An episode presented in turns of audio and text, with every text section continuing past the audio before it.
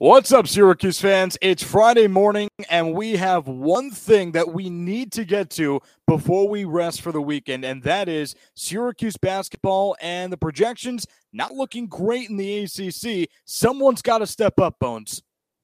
Yeah, and you know, even before that, I just want to rejoice. The Klein man is back. You weren't here yesterday, Brad, but yeah. we're happy to have you back today.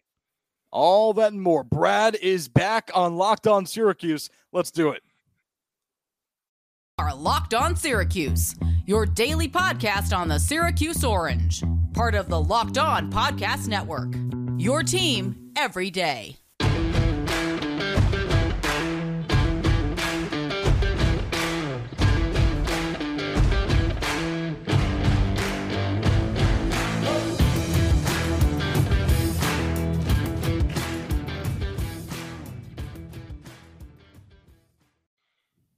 All right, Syracuse fans, welcome back to Lock- Locked On Syracuse. I'm Brad Klein. He's Matt Bonaparte, and this episode brought to you by Bet Online, Locked On Syracuse. We appreciate you making it your first listen every day. We are free and available wherever you get your podcast. Bones, it's good to be back. I miss you. I'm glad you are back, Brad. Uh, you know, it was a nice little break, maybe some space between us, but uh, now that you're back, it's just like a good rejoice. Yeah, yeah. I mean, uh, definitely was able to get some personal time for myself, which is always important, but never more important than spending time with Bones. Now, I mentioned off the top, Bones, we have one really important thing to get to before the weekend turns over, and that is Syracuse basketball. And go check out the article on syracuse.com. Mike Curtis doing a great job shining a light on what the Orange need from specific players this coming year. And to me, you have a lot of freshmen coming in. The question marks are infinite. You think about what Benny Williams was last year as a high freshman. A lot of people thought he could be one and done, and he was the exact opposite. You never know what you're going to get out of the freshman. So Curtis raising the interesting point who needs to step up most in this coming year? And to me, I'm thinking it's Benny Williams. That's not a bad take. Um, but I, I think there's a couple of different avenues in which you can approach this. If Syracuse is going to be a successful team next year, one, it's probably going to take a, an entire scheme change from what they were last year, from just a purely shooting team that didn't care about defense, that just tried to run the other team out of the gym, which sometimes they did and a lot of times they did not. Uh, and I think if you're going to make that switch, a lot of it comes with your anchor and Jesse Edwards. And he made a huge leap last year. But imagine if he comes in this year even better than that and he's an elite big in college basketball. That would pretty much change this team. And he could and imagine you could run the offense through Jesse Edwards, something Syracuse hasn't been able to do in a very long time with its anchor. Uh, I'm not necessarily saying he's the only person that has to change because I think Benny is a good choice for this because this is a, an obviously a guy who came in with huge expectations that did not hit them.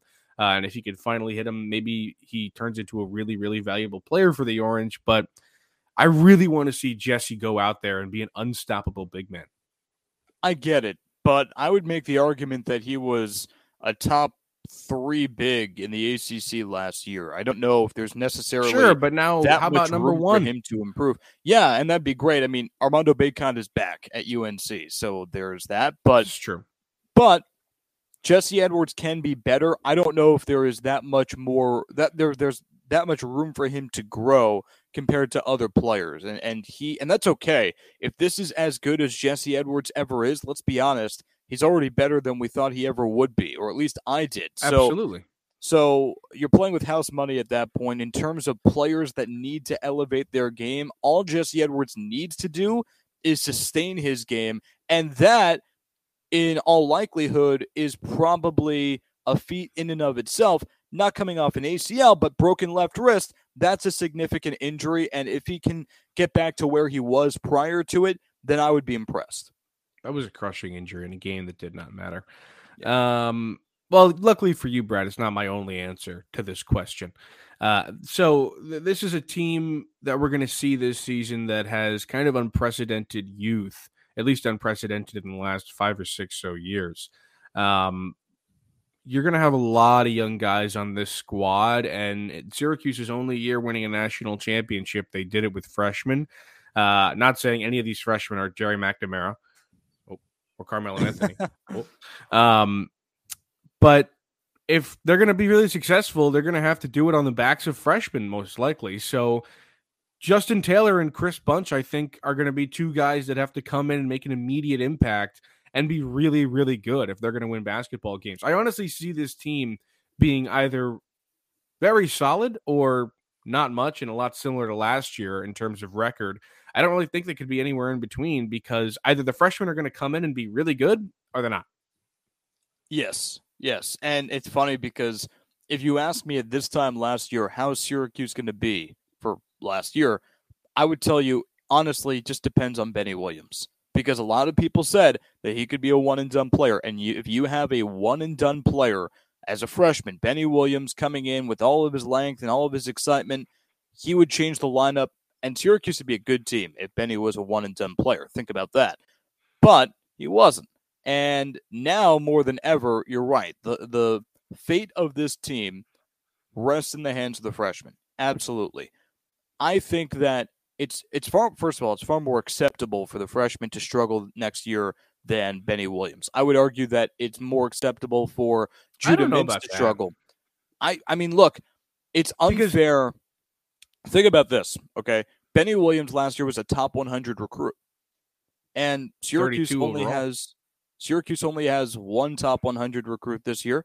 It's Judah Mintz. So if Justin Taylor fails, let's say he basically is as good as Benny Williams was last year, which is bad.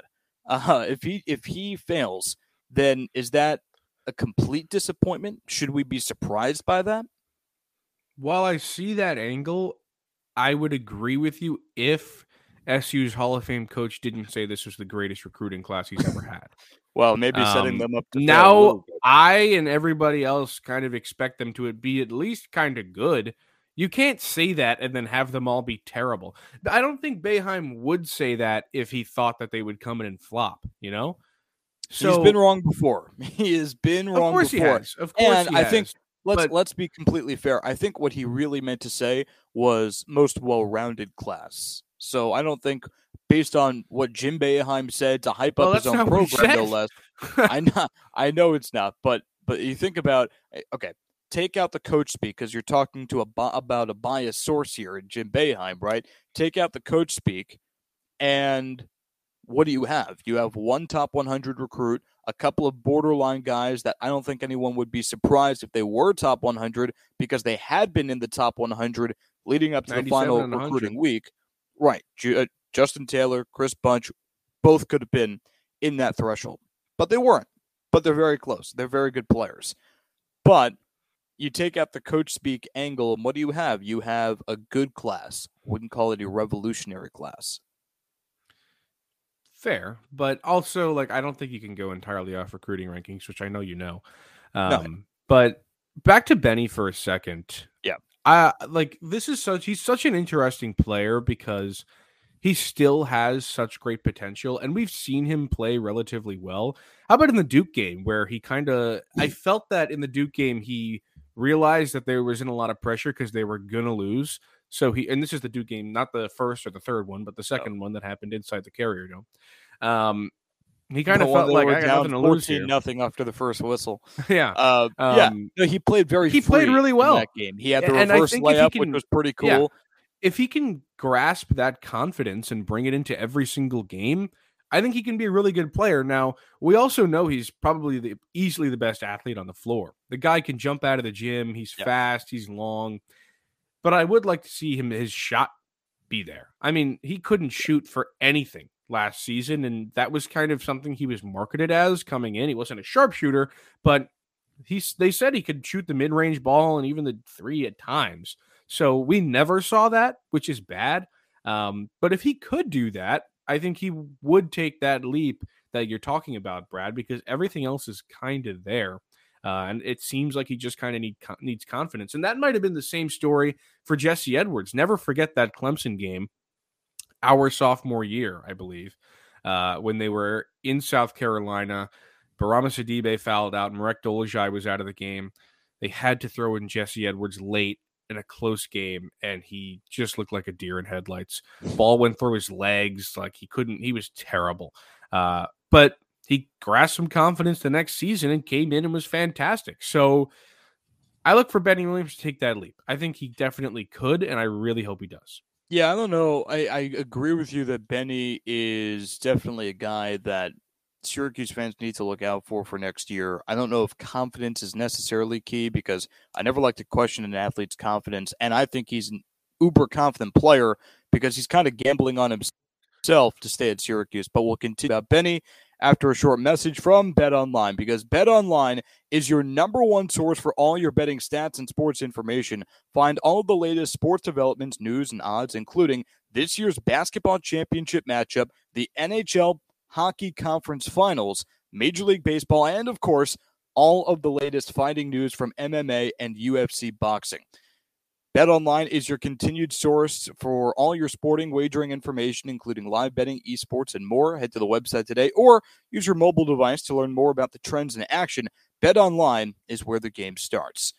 So, Bones, I want to continue talking about Benny Williams here because I think. But before you do, Brad, we have an important favor to ask our listeners. Fine. We've put together a survey so we can learn more about our listeners like you and make your favorite Locked On podcasts even better. This is your opportunity to tell us what you like and what you don't like about Locked On Podcast. Go to lockedonpodcast.com slash survey right now to get started. It won't take very long. And everyone that completes a survey can qualify for a chance to win one of 10 $100 Ticketmaster gift cards.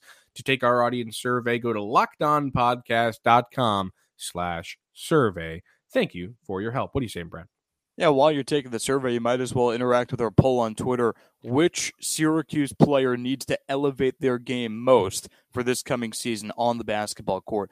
I'm saying it's Benny Williams. And and Bones, you mentioned confidence. I think he's a very confident player, and he's he's betting on himself to stay at Syracuse. A lot of players in this day and age would transfer. And you're right. The shot is where it's going to start and where it's going to end. If he can't shoot, then honestly, yeah. in this day and age, he can't. I'm not going to say he can't play, but he can't excel in this day and age. The other thing no. I want to look at when it comes to Benny Williams' improvement, I think he's going to improve just by proxy, just by circumstance, being in the system for one year, understanding, hearing Jim Boeheim in, in one year and hopefully not out the other. But you think about another game, Indiana, right? Double overtime win for the Orange.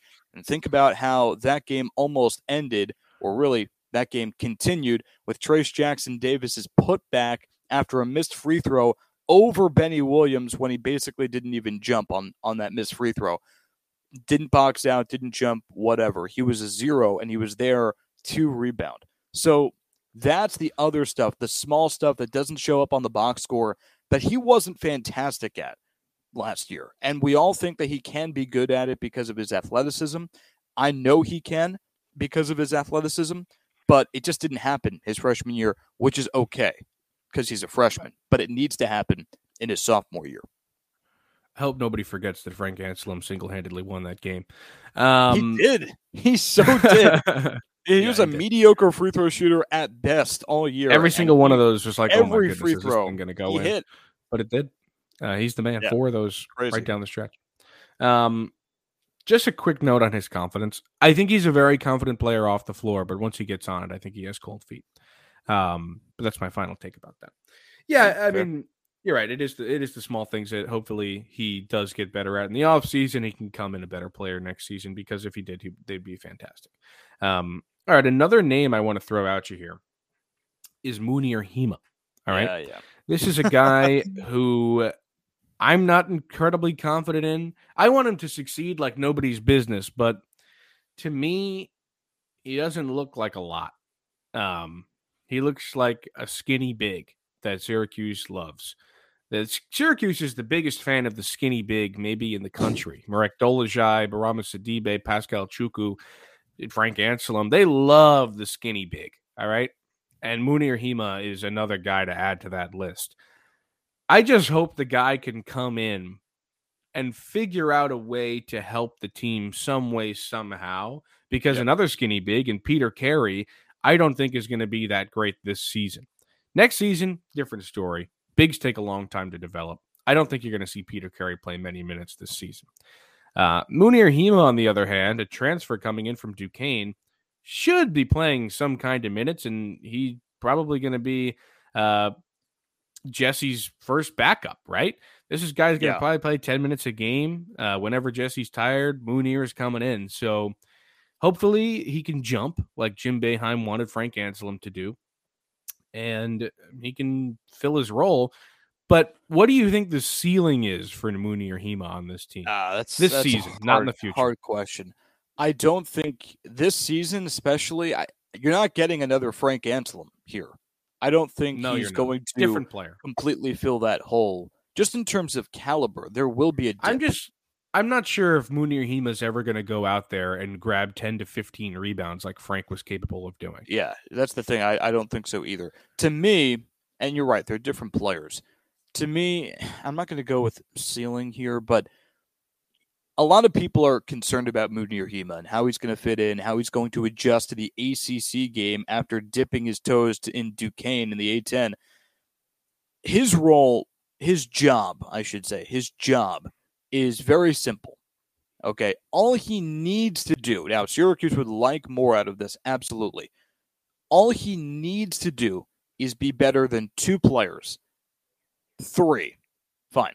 He needs to be better than Peter Carey, Shouldn't be too difficult, but who knows?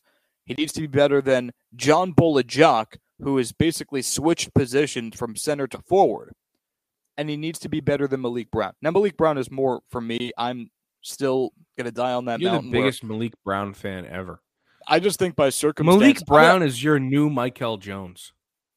Yeah, I'll take. Well, you love Maliq Brown. I I like Maliq Brown, but mm. more in terms of fit. I'm going to die on that mountain where I still think that he could potentially be in the center rotation. I would at least try it in camp and see how it works out. Well, if he's but, at the five and Maliq's at the five, who's at the four? Well, Benny? you'd go small. It could go bunch. It could be Benny. It could I be right. yeah, yeah. You, you have options. Yeah, That's the thing. The forward room is pretty deep. Centers not so much. So I, I think you have to be better than those three guys just by a little bit, and then you can play. And then it's not a waste of a scholarship. Now, Syracuse had a scholarship to use, so it's a worthwhile gamble, but that's all that needs to happen. We're still, still waiting on Chaz good. Owens to transfer here. Yeah, that's still not very. I don't think he will at this point. Jeez, I don't think he's not looking good. It's not looking very good for Mounir Hima to be exponentially better. Do you think he's that much better than John Bol-Ajak as a center? Well, I haven't seen the guy play, so I can't really say that much. Um, as a center, I don't think John Bol-Ajak is anything, so I'll take Mounir Hima right now. But um, I think he'll absolutely outplay those two guys. I also think Syracuse wouldn't have gone out and got him if they didn't plan on using him. So there's kind of something to that in which like he probably came in and they were like, "All right, you're going to be the backup center," and he was like, "Cool." Yeah, um, well, think about what his other option was. Is going to be the backup at Duquesne or backup at, at Syracuse. So what, what yeah, exactly. About? Now they're different sports, so it's an unfair comparison. But the thing that bothers me about Mounir Hima, and the reason I'm really agreeing with you that he needs to step up his game and just change his game, he can't be the same player he was at Duquesne. You think about the recruitment, right? Syracuse took Quincy Ballard to varsity, Jim Boeheim and Ballard to varsity to have a slice of pizza and talk about Syracuse. Syracuse native goes to Wichita State, heartbroken, and then they get Mounir Hima. It's so clear that he was not their first choice. I'd be surprised if he was their second choice. But they go this route out of necessity. You think about the difference in the recruitment of Carlos Del Rio Wilson, and it's not even just caliber of player. Again, different sport, different position. I get it. It's not even just caliber of player is Syracuse made a call, went out, got the guy that they wanted, and that's it. They convinced him that he was going to be an impact player. They wanted him, they got him. Boom. With Mounir Hima, they're dragging their feet. Can we get Quincy Ballard? Can we not? Anyone else? Going once, going twice? All right, fine. Mounir, come here. Fine. that was it. That was the recruitment. So I don't see how Syracuse fans can be very excited for him and I can see how they'd be very nervous for him. Brad, when you mentioned his lunch at varsity with Quincy Ballard, I just kind of started thinking if I ever had an opportunity to talk to Coach Boeheim, I think one of my first questions would be Give me your top five lunches you've ever had at varsity. I bet Mm. you that's a crazy list. He's like, well, one time with Pitino, this, that, and the other thing. Like, I think he'd have a really good list. Oh, you're not talking Um, about food. You're just talking about experiences. No, his experience. Like, who'd he go with? Like, I bet you he's had some cool lunches at varsity. I once um, got it's, it's one of the biggest regrets of my life. Oh, I once gracious. got a Where are we going rice here? bowl at varsity. It was terrible. I mean, I love varsity. I'm a bigger, Why biggest did- endorser of varsity ever. Get the pizza, go get some wings. Don't get the rice bowl. It was stupid. Guy Klein, man. Was ridiculous. Um. Anyway, back to the real uh, meat of the conversation here. Um. Yeah, Mounir Hima can't feel too confident coming in here, but I think he also is going to take advantage of this opportunity, and, and hopefully he can make something of it. To answer my own question to you, which is what's his ceiling, which you didn't answer.